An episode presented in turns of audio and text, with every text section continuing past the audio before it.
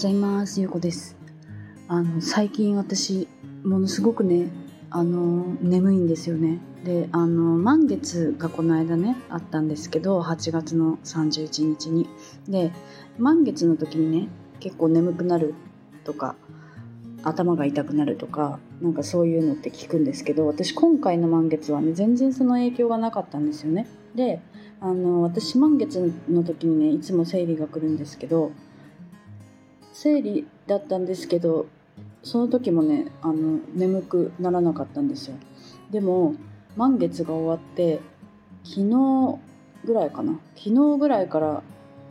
昨日一昨日ぐらいかな。なんかねすごくすごく眠くなって急に。あの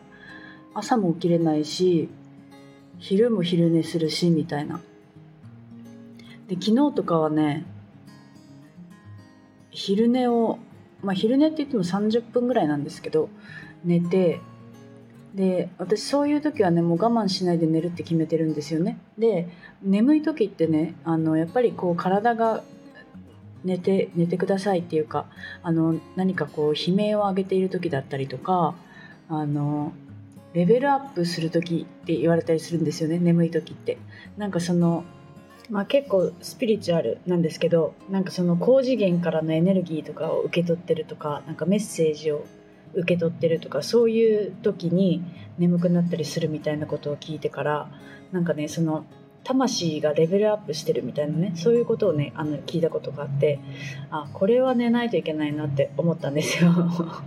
私はそういうのが好きだからね。で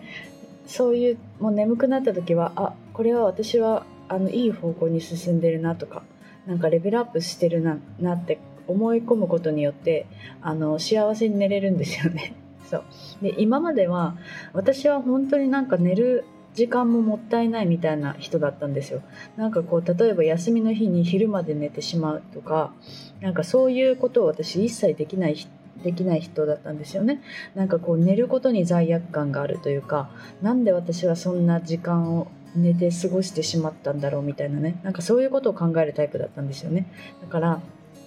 もう寝ることに寝ることをあんまりこうしてなかったというかね。そうなんか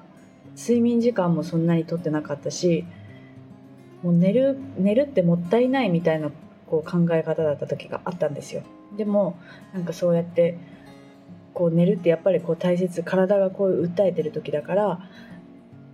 ちゃんとね寝ようって思うようになってから私は1日ね8時間ぐらいは寝てるんですよね毎日。でこの眠くなる時期っていうのはこの8時間以上ほんと9時間とか寝ても眠くなってさらに昼寝もしたくなったりとかするんですよね。これが結構定期的に訪れるので私はこういう時はもうあのちゃんと寝てで眠くならない時って本当に全然眠くならないんですね。そういう時はしっかり頑張るみたいな。こうねメリハリを自分の中でこう1ヶ月単位みたいな感じでねあのやっておくとあの眠くなった時にねあのこ